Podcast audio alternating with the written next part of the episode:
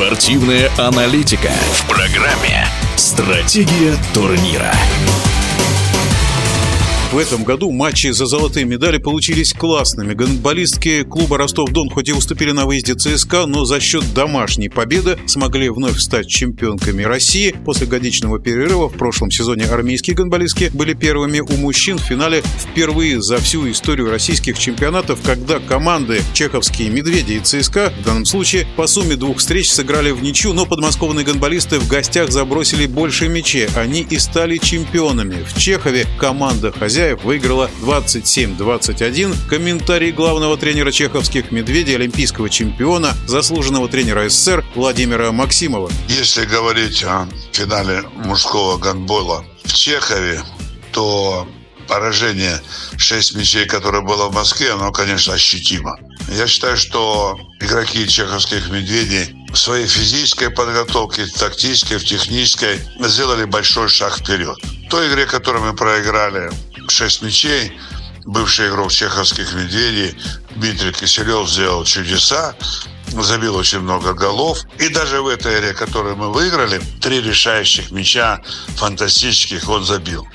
Но часто так бывает, что когда он играл в нашем клубе, переходя в ЦСКА, я об этом знал, он забил им очень хороших много голов. И он думал, что когда он будет в ЦСКА, он забьет и он выиграет но, к сожалению, этого не получилось. А если говорить, в принципе, об игре и о том, как все произошло, ясно, что Александр Котов для нас была большой потерей. Артем Кулак, который разыгрывающий игрок и не смог играть в Москве, тоже потеря.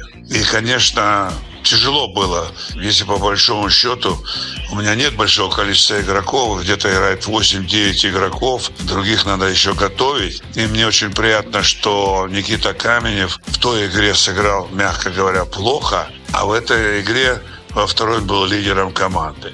Конечно, Евгений Дзюмин, как игрок, может еще подняться и быть очень хорошим игроком, но пока мастерства нет, но желание победить, желание сыграть хорошо было в той и в этой игре. Незаметен труд, допустим, такого игрока, как Роман Остащенко, который цементировал защиту, сделал ее непроходимой.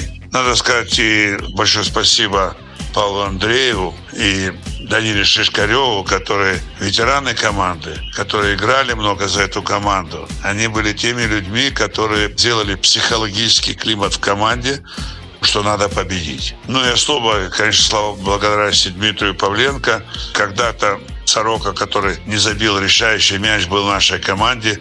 Потом были большие путешествия в Пермь, за рубеж. Сейчас он ЦСКА.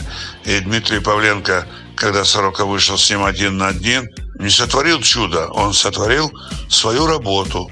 Мы можем говорить много о удачах, неудачах игроков, команд, о победе, но мы должны сказать, что самое главное, что этот матч смотрели люди на трибунах, которые стоя приветствовали победу команды чеховца.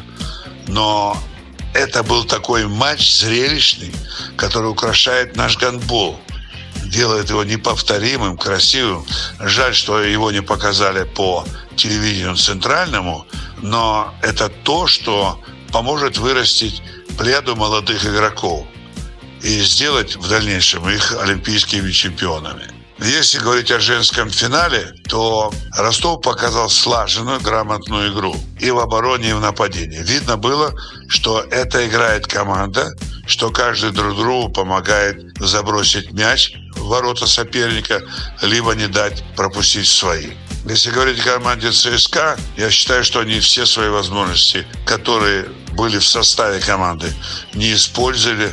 Была яркая игра лидеров команды, Дмитриева и Михаличенко, но это не было командой, что они вместе творят чудеса. Поэтому Ростов уверенно завоевал золотые медали. Мне хочется их поздравить и надеяться в дальнейшем, что молодые игроки ЦСКА смогут приблизиться к этому мастерству, которое сегодня показал Ростов. В нашем эфире был главный тренер чеховских «Медведей», олимпийский чемпион, заслуженный тренер Советского Союза Владимир Максимов. Стратегия турнира.